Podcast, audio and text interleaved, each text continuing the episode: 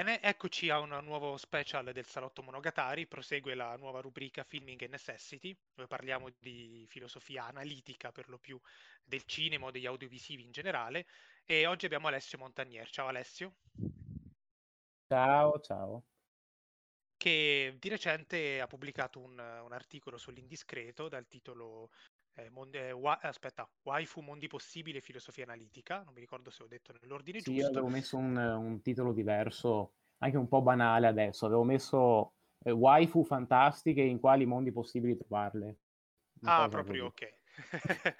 e, ehm, e l'articolo è molto interessante perché parte dal, dal, fenomeno waifu, ma in realtà lo possiamo, eh, possiamo allargarci in generale non solo ai prodotti audiovisivi, ma in generale a tutti quei prodotti artistici che si servono di mondi fittizi narrativi, ok? Quindi in cui si ci può in qualche modo appassionare a dei personaggi o a delle storie. E adesso ti chiedo di riassumere un po' qual era il punto del tuo articolo e poi ne parliamo. Sì, allora nell'articolo avevo scelto di partire dal tema delle waifu perché mi, mi, interessava, avevo visto questo alla fine dello scorso anno questo anime che è, Darling in the Franks, che no, non mi era neanche piaciuto particolarmente perché è, mi ha ricordato un po' troppo Sword Art Online come approccio, si vede che è fatto per eh, dei ragazzini, insomma. Però mi aveva molto colpito il finale, mi aveva emozionato e quando mi capita io mi chiedo sempre perché mi emoziono per queste cose, che sono di finzione. E questo è il paradosso della finzione. E, ehm, che poi, se vuoi, approfondirò meglio punto per punto. E, ehm, nell'articolo ho, ho, cercato di affrontare il paradosso della, della finzione analizzandolo tramite eh, la logica dei mondi possibili e anche su questo ci saranno varie specificazioni, cos'è un mondo possibile, come funziona questa logica per eh, arrivare alla fine alla conclusione che sostanzi- sostanzialmente è quella che eh, viene chiamata teoria della controparte, sia da un punto di vista semantico, sia da un punto di vista estetico, attenzione perché sono due teorie separate, la teoria della controparte dal punto di vista estetico, cioè quello che mi emoziona eh, è il, la, la, quello che c'è di reale, quello che mi ricorda di reale nella storia che ha un rapporto di controparte con il personaggio fittizio, gli eventi fittizi, eccetera. Questo è quello che possiamo andare a discutere. Sì, tra l'altro è, è interessante, poi tu lo dici esplicitamente, allora la teoria delle controparti eh, viene da David Lewis e Lewis aveva una posizione sì, metafisica molto, molto forte, il realismo modale. Molto particolare. Sì, sì, sì, sì. E, ehm, e tu dici giustamente uno può anche non essere realista modale, ma la teoria delle certo. controparti la può benissimo utilizzare e accettare, eh, specie come, mm-hmm. come, hai fatto tu, cioè in ambito estetico, perché qual è il punto del paradosso della finzione? Allora, sostanzialmente... Che... Sì, sì, vai, vai, dillo. dillo. Sì, sì. Ci sono tre premesse che sono percepite come abbastanza naturali. Cioè, eh, che primo, quando io eh, guardo un film, leggo una storia, mi emoziono, questo è abbastanza evidente. Seconda, nessuno crede che queste storie di finzione, fiction, siano reali, altrimenti non le chiameremo così, altrimenti avremo reazioni completamente diverse, perché quando vedo un mostro alla tv scapperei dalla stanza, no? Se credessi che fosse reale. Però terzo, si crede che eh, l'emozione debba avere una qualche base cognitiva e quindi una qualche base nella realtà non, non mi dovrei emozionare eh, per qualcosa di fittizio. Ovviamente queste tre premesse sembrano tutte e tre naturali, ma non sono accettabili insieme, si crea un paradosso, quindi bisogna rifiutarne almeno una. Sì, tra l'altro eh, diciamo il paradosso viene formulato in varie maniere e in realtà quando, ad esempio, io prendo, eh, prendo il mio esempio, ok? Io piango mm-hmm. quando rivedo ET, ok? Eh, allora, ovviamente io, eh, la, la, prima premessa sarebbe io eh, mi emoziono, mi commuovo quando ET muore, ok? La mm. seconda premessa è che io, so, io credo che ET non, non, sia, non sia, reale eh, e quindi poi la, la, conclusione è contraddittoria. Eh, però in realtà lo si può formulare anche non con la credenza, ma giustamente mm-hmm. anche con la conoscenza, quindi credenza vera e giustificata, perché io sì. so pocchettino non è reale, perché anche se io credessi negli alieni, però resta il fatto che quello del film è un... cioè il film è un personaggio fittizio, anche se il film fosse un film tratto da una storia vera, comunque io starei vedendo la versione fittizia. E, eppure, eppure mi, mi, provo, piango, oppure da piccolo mi spaventavo, quindi provo emozioni autentiche, paura vera, non scappo dalla stanza, ma comunque mi impaurisco per, eh, in un horror. E, e, questa è una cosa che pensandoci è abbastanza contra- è, anzi è totalmente contraddittoria, però finché si tratta di credenze si può anche accettare, sai, nel senso possiamo anche mm-hmm. lavorare in una logica non aggiuntiva, no? E uno crede nella verità di A, crede nella verità di B, però non crede nella verità di A e B.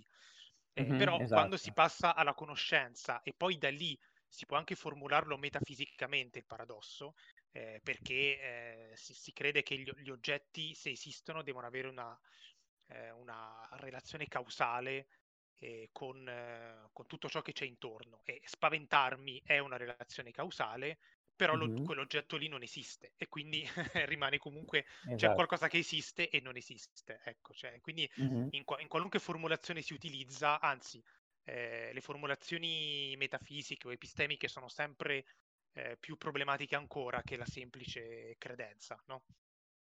Sì, e poi c'è anche una versione normativa, se vogliamo, che riguarda il, ehm, il terzo punto, eh, perché la teoria cognitiva delle emozioni tutto sommato è stata superata. Cioè noi accettiamo adesso normalmente ehm, che io possa emozionarmi anche per cose che non esistono, anche diciamo per il mio stesso pensiero, per il mio solo pensarlo.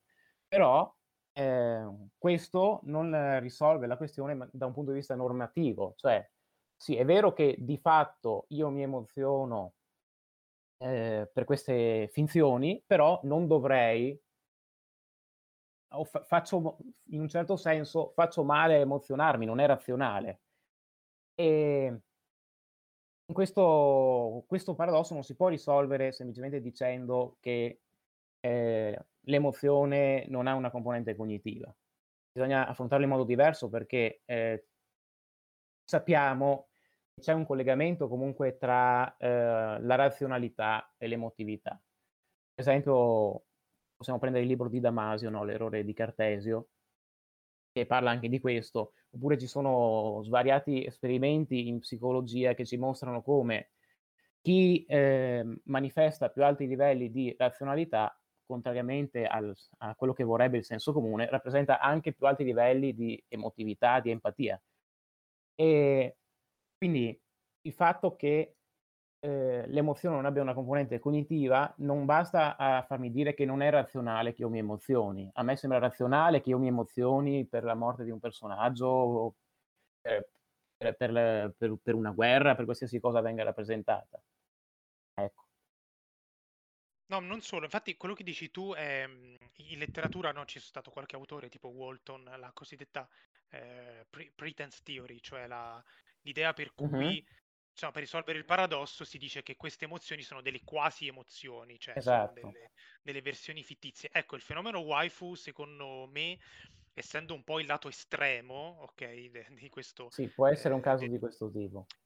Eh, sì, però a me viene anche da pensare che è un po', un po' problematico porla così, cioè in che senso non sarebbero delle, delle vere emozioni, perché se lo chiedi agli otaku lo sono davvero e quindi comunque mm. il paradosso rimane in piedi, cioè loro credono delle cose che sono contraddittorie perché sanno anche che il personaggio è, è fittizio, per cui sì. sono d'accordo che mh, semplicemente diciamo dire che queste sono versioni deboli della, delle emozioni, mettiamola così, mi sembra un po' sembra poco, poco praticabile e, e, proprio il waifu forse lo dimostra. Anzi, se tu ci vuoi spiegare bene come funziona questo fenomeno, che magari qualcuno non, non Ma è, molto semplicemente ci sono questi personaggi femminili nei, negli anime, nell'animazione giapponese, che hanno un grande seguito di fan e certe persone appassionate di cultura giapponese e di anime finiscono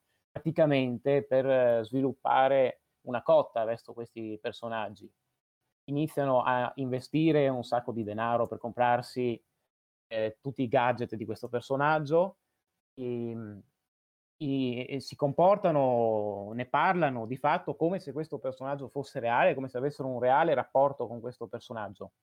E nell'articolo dicevo che c'era quasi qualcosa di, di religioso in questo, nel, nell'ammassare i gadget come su un altare, nel, nel fa, nell'usare queste cose, questi rituali per avere un rapporto con questo personaggio che però deve stare per forza su un diverso piano di realtà perché ovviamente non è in questo mondo.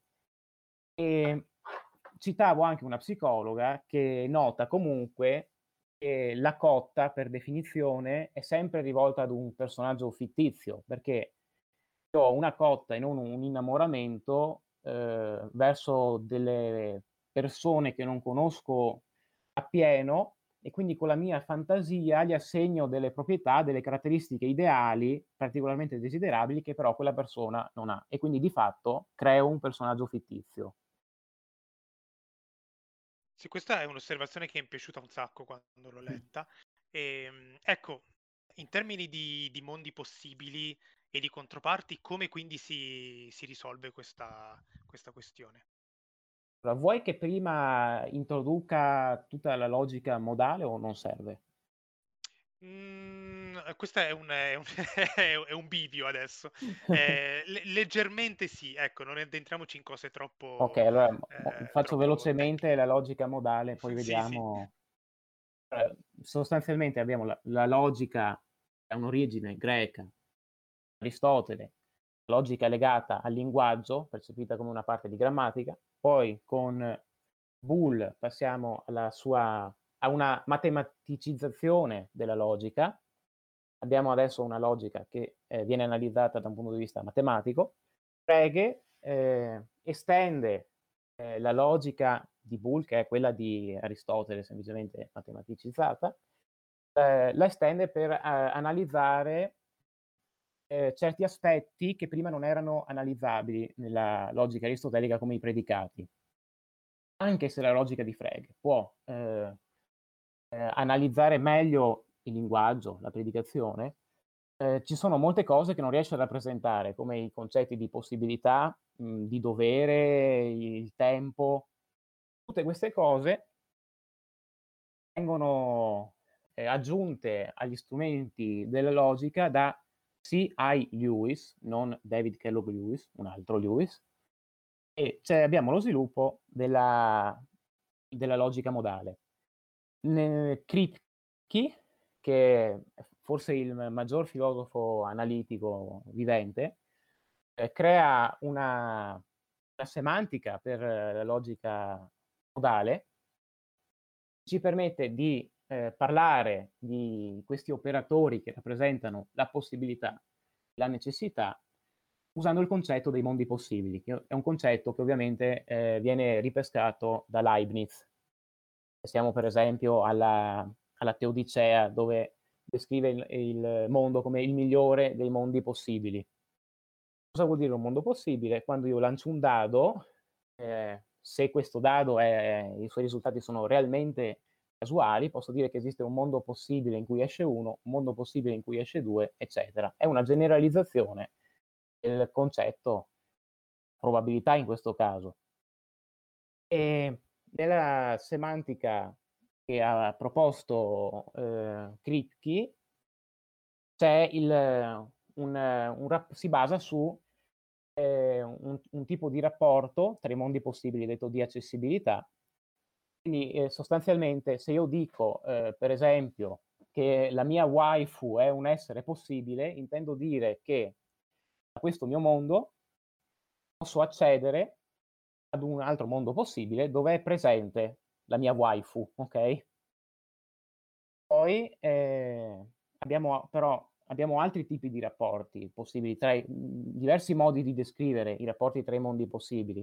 Quello di Kripke incontra delle difficoltà quando andiamo ad, a vedere, per esempio, certe frasi come sarei potuto nascere con un altro corpo, avrei potuto avere un altro corpo, avrei potuto avere una diversa origine, perché nella filosofia di Kripke, e come dimostra, chi vuole potrà vedere la dimostrazione nell'articolo Salmon, eh, accettando la sua semantica si può dedurre un tipo di essenzialismo dell'origine e quindi la falsità di certi controfattuali, come sarei potuto nascere in Cina, sarei potuto nascere nel Medioevo, che però eh, nella lingua naturale, per come ne parliamo noi, sembrano proprio essere vere.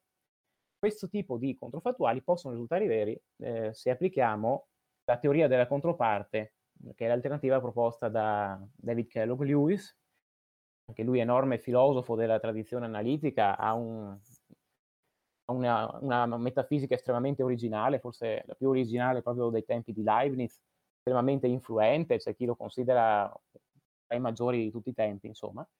E nella teoria della controparte si, si distingue da quella di, dalla filosofia di Kripke, eh, in modo più evidente, intanto perché eh, lui espone i mondi possibili come mondi reali, come, quasi come se fossero altri universi.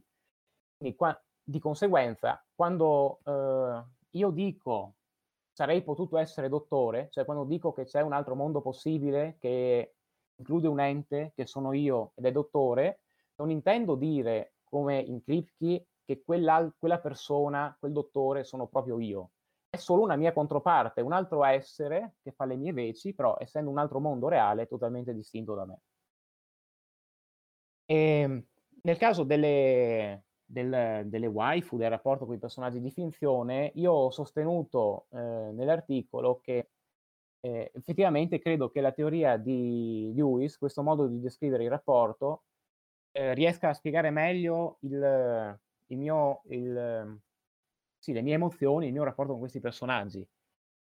mi sono rifatto però eh, a, una, a questa simile teoria della controparte, è stata proposta però da un altro filosofo, da Gregory Curry, si chiama.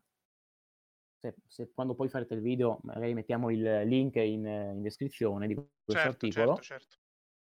E che sostiene praticamente che, come avevo detto prima, come avevo introdotto, ciò che mi emoziona della, della finzione, delle storie di finzione, è eh, quello che mi fanno ricordare, quello, quello di re, che c'è di reale e che mi suscitano di reale. Io ho interpretato questa cosa come sostanzialmente come se eh, certi eventi di questo mondo, certe persone di questo mondo fossero la controparte del personaggio fittizio e non il contrario. Come se loro, come se perso- le persone reali fossero uno stato possibile di questi personaggi di finzione. E ehm, abbiamo, stavo pensando prima, alcuni esempi su questa teoria. Avevo visto, mi ricordo, un documentario con Jeff Koons, no, il grande artista pop, pop e eh, mostrava un, una ragosta con dei baffi alzati, diceva che era una citazione. Da lì, oppure mostrava un quadro argentato, diceva che era una citazione a Castellani, o specificava che non importa se eh, chi fruisce l'opera d'arte capisce che è una citazione a Castellani o magari pensa semplicemente che è argento e gli ricorda la lamiera del garage o, o, altre cose del genere. L'unica cosa importante è che si crei un rapporto tra l'opera e il fruitore. E questo si, si collega a quanto detto perché basa la fruizione dell'opera sul suscitare un qualche ricordo personale, un qualche legame personale. Guarda, ehm, tra l'altro eh, faccio notare una cosa, eh, il, il, realismo modale Lewis lo sviluppa proprio, come hai detto tu, per risolvere inizialmente dei problemi semantici legati ai controfattuali. Ma poi lui sì. è anche il primo, in un paper degli anni 70, si chiama Truth in Fiction, a mh, applicarlo anche a, a, contesti finzionali, per cui è, è, è anche lecito guardare mm-hmm. al realismo modale dal punto di vista dei mondi narrativi, dei mondi possibili. E, e vederlo, vedere la, il paradosso della finzione dal lato della teoria delle controparti, quindi noi fondamentalmente ci emozioniamo perché leggiamo quelle storie, quegli avvenimenti e quei personaggi come la controparte di qualcosa nel mondo attuale, uh-huh. è, è, è, qualcosa di, di, di, di molto vicino alla, alla, verità, cioè a come gli stessi artisti si muovono. A me viene da pensare, qualche tempo fa, per esempio, ho rivisto La Mosca di Cronenberg con il commento audio del regista. Eh, e Cronenberg parlava del fatto che nel finale, quando eh, Brandol si tramuta definitivamente nel mostro, lui si era imposto di mantenere gli occhi umani sul mostro e non gli occhi da mosca. E, e, questo dà un pathos e una emozione alla scena molto forte, cioè tutti immedesimi nel disagio del, del mostro che chiede alla sua amata di, di, di, di venire ucciso, eh, perché comunque c'è una controparte, non è, un, non è un mondo, è un mondo fantascientifico, ma neanche poi tanto, è uno scienziato che fa degli esperimenti genetici, si ritrova trasformato in, in, una grossa mosca e mantiene quel lato umano che ci permette di identificarci con il, con il personaggio. Così come eh, prima ho fatto l'esempio di ET, che è qualcosa di molto antropomorfo, o anche il fatto che ci suscita in media, su questo sono state fatte anche delle indagini eh, serie, insomma, delle, de- demografiche quasi, ci suscita molta più paura la bambina di The Ring invece che qualche mostro improbabile. Mm-hmm. Eh, cioè, più qualcosa si avvicina a essere la controparte di qualcosa nel mondo attuale, e, e, più ci emozioniamo. E da qui nasce anche il fetish sempre più forte per le cosiddette storie vere, i film tratti dalle storie vere. Alcuni barano e addirittura ce lo scrivono anche se non è vero, perché solo il fatto che sia qualcosa di possibile e quindi cioè di collegato però col mondo attuale ci suscita quelle emozioni. Eh, per cui beh, cioè, vederla dal punto di vista della teoria delle controparti, ripeto, mi sembra abbastanza vicino a quello che effettivamente avviene nei processi di fruizione dell'opera, no? Sì, penso anch'io perché io avevo iniziato a riflettere su questi temi quando studiavo lettere, quindi ormai un bel po' di anni fa, e comunque pur non conoscendo all'epoca eh, la filosofia analitica, il lavoro di, di Lewis, la semantica dei mondi possibili, ero comunque arrivato semplicemente analizzando eh, il modo in cui io potevo creare una storia e il modo in cui percepivo una storia a una teoria simile. Ho appunto pensato che ciò che, ciò che vedo eh, lo percepisco, mi suscita dei ricordi delle cose che avevo visto e si crea così appunto questo collegamento tra eh, l'ente fittizio e l'ente che mi, che mi viene ricordato, l'esperienza che mi viene ricordata. Si può appunto interpretare così volendo il rapporto di, di controparte. Ma non è un caso che quando io costruisco un mondo possibile in una narrazione, eh, entro nel dettaglio, sia in un romanzo che in un film, nei videogiochi poi non ne parliamo, eh, cioè più il mondo possibile è bene apparecchiato, mettiamola così, eh, e più in qualche maniera il fruitore ci vede una controparte del mondo attuale, eh, quindi riesce a immedesimarsi meglio in quell'ambiente. Mm-hmm. E, e, anzi, mi viene anche da dire, perché eh, tu nel, nell'articolo a un certo punto scrivi che ehm, insomma eh, appunto, non, anche non accettando il realismo modale si può usare la teoria delle controparti sì. e anche non attribuendo proprietà agli oggetti inesistenti. Mm-hmm. in realtà eh, rimane comunque tutto in piedi, credo, anche, anche essendo un po' più mainonghiani o neo-mainonghiani. Mm. Eh, per cui gli oggetti inesistenti o fittizi hanno indubbiamente delle proprietà, banalmente quella di non esistere, ma eh, io direi anche proprietà che ci permettono di distinguerli gli uni dagli altri, ok? L'universo. Sì, sì, di... è, è, intuitivo che si possa fare delle predicazioni su, certo, anche su anche... enti inesistenti, quindi. Certo, certo. Eh, quindi, insomma, a prescindere anche dal nostro, dalla nostra posizione ontologica nei confronti degli inesistenti, eh, rimane comunque in piedi il fatto che ehm, hanno delle relazioni causali con noi nel momento in cui ci emozioniamo, e quindi possono essere interpretate come controparti in, in una semantica specifica. Eh, sì. Un'altra cosa che volevo dirti, visto che ne abbiamo parlato anche fuori onda, era tu, tu, mi dicevi che poi in seguito all'articolo, in base a un commento, hai riflettuto su come questa questione del paradosso della finzione viene eh, vista dal punto di vista della fenomenologia, eh, che tra l'altro è stato un tema che è uscito un po' nello scorso filming NSS. Sì, l'avevo sentito. Eh, per cui spiegaci meglio questa cosa.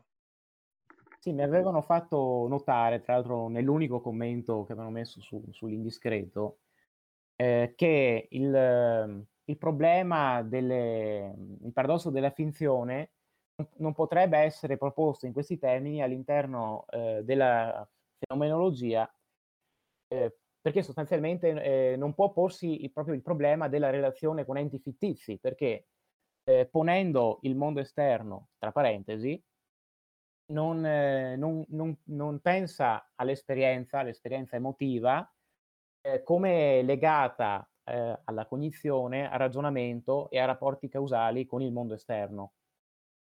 E c'è un, un contrasto piuttosto evidente nel modo in cui la fenomenologia e eh, la filosofia analitica eh, interpretano la mente. Questo è abbastanza evidente anche dal rapporto tra Frege e Husserl, come scrive eh, Michael Dummett, che è un, un altro importante filosofo analitico di scuola inglese. E sostanzialmente il, feno- la, la, fenomenologia di Husserl tenta di affrontare la, la mente eh, in modo diretto, e appunto non, non pensa a strutture esterne, ma parla direttamente delle, de, delle esperienze. Al contrario, come, come sappiamo, Frege eh, pone eh, di necessità eh, il linguaggio tra il pensiero e la mia interpretazione. Cioè, sostanzialmente nella filosofia eh, analitica l'unico modo per comprendere la mente è tramite eh, una, un'analisi matematica del linguaggio come, come appunto commenta Dammett, se questo è vero, se ha ragione Freghe, eh, c'è speranza, c'è speranza nella possibilità di arrivare a una concezione corretta del mondo, perché come posso io correggere eh, le mie idee sbagliate? Il mio credere che la Terra sia piatta. Almeno, se è vero che c'è questo rapporto tra il mio pensiero e il linguaggio, se è vero che sostanzialmente il mio pensiero sono operazioni che io svolgo sulle proposizioni che vengono espresse dal linguaggio, allora posso correggere il mio pensiero correggendo il linguaggio, correggendo il modo in cui parlo, le proposizioni che esprimo.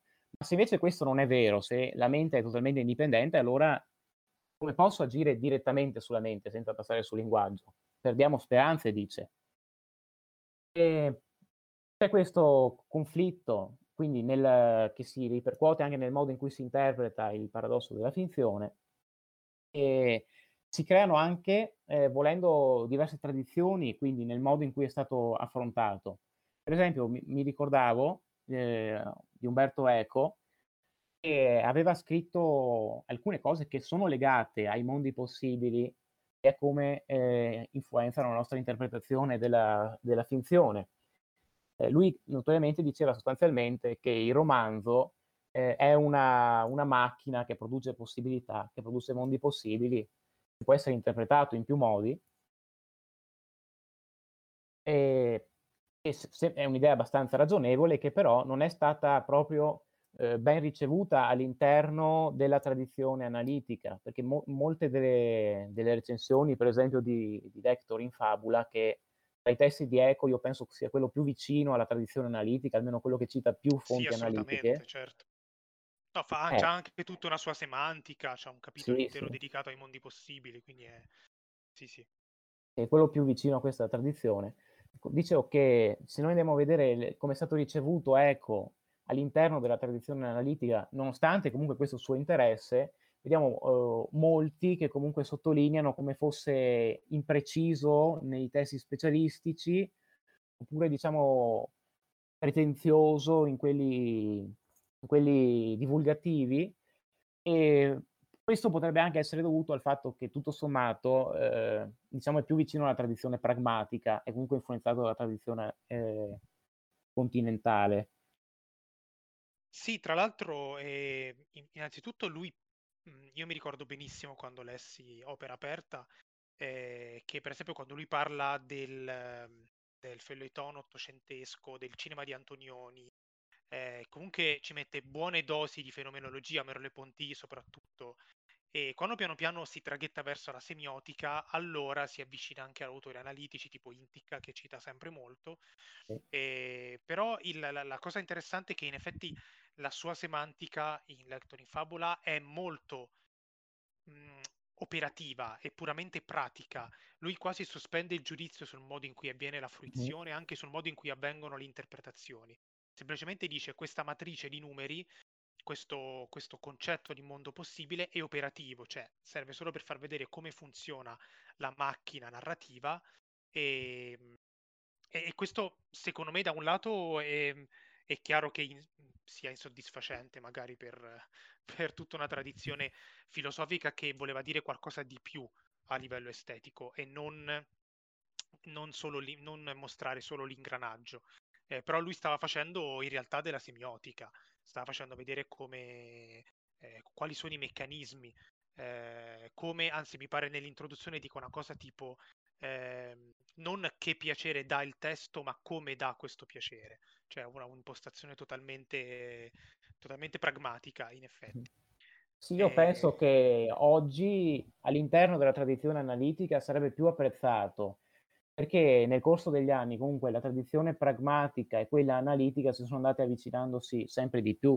Per esempio, Putnam è pienamente analitico Verissimo. e pienamente pragmatico, entrambe le cose. Sì, sì, sì, C'è moltissimo pragmatismo anche in Quine, anche lui viene posto come un neopragmatico. C'è Tulmin, non so, Tulman, non so come si pronuncia, che comunque dice che eh, la filosofia di Wittgenstein è un tipo molto complesso di pragmatismo, e che la filosofia di Quine è sostanzialmente il punto dove la filosofia di Wittgenstein doveva arrivare, perché è la generalizzazione di un approccio de- deflazionista. Sì, sì, sì, sì, ma infatti anche, la, anche il discorso che abbiamo fatto noi oggi sulla, eh, sul paradosso della finzione ha in realtà un'impostazione pragmatica, quella di prendere la teoria delle controparti come meccanismo che funziona, cioè come qualcosa che si avvicina molto bene a, alla nostra intuizione di che cosa ci facciamo con eh, i contesti finzionali, i personaggi di un film o di un libro, e me- anche mettendo tra parentesi tutte le implicazioni metafisiche che ci possono essere. Eh, e quindi tutto, tutto, l'apparato di Lewis e tutto il contorno. Per cui sì, eh, cioè, io, credo che, io credo che più o meno questa dovrebbe essere l'impostazione eh, cioè cercare di far capire come funzionano certi meccanismi estetici, eh, uno, uno, dei quali è questo della, de, del paradosso della finzione. In realtà questa, questa questione dei waifu, quindi del innamorarsi di, di un personaggio che poi è, è quindi un modello, un modello estetico, no? un modello di bellezza in qualche modo, e, ehm, non, è poi così lontano a livello di, sia a livello di meccanismi cognitivi che da un punto di vista anche di mondi possibili, potremmo dire, eh, non è poi così lontano da quello che succede quando ci si innamora di una, non so, di un'attrice, di una modella mm-hmm. o, di, o, di, un qualunque eh, modello ideale che, ok, sappiamo, quindi dal lato metafisico sappiamo essere una persona reale, ok? Però fondamentalmente tutto il resto rimane invariato, cioè è abbastanza distante da essere solo un ideale e, è comunque un, uh, un, amore che non si può consumare in nessun modo, oddio. Eh, ci sarà un mondo possibile in cui mm-hmm. incontro, incontro, Margot Robbie al supermercato, però francamente mi sembra eh, un mondo possibile molto lontano dal mondo attuale, sì, molto più lontano dal mondo attuale di quello dove ci sono gli alieni che sbarcano. E, e, e quindi non cambia poi molto, cioè a livello, di, di, a livello cognitivo non cambia poi effettivamente molto. Ed è anche questo che mi convince che la, la, la teoria che o, o, la illusion theory o la teoria della sospensione dell'incredulità o la pretense theory che vogliono leggere tutte queste come delle false emozioni o come qualcosa che è solamente la simulazione di un gioco in cui io eh, sto al gioco dell'autore o del, o del, testo, qualunque esso sia, di qualunque formato, eh, e mi emoziono in base alle aspettative del testo, eh, credo che sia comunque mhmm, riduttivo, proprio perché il fenomeno esce fuori nel momento in cui ci si innamora di un personaggio e non mi sembra poi così diverso dall'innamorarsi di un ideale irraggiungibile come avviene per esempio eh, su Instagram, guardando su Instagram qualche, qualche modella.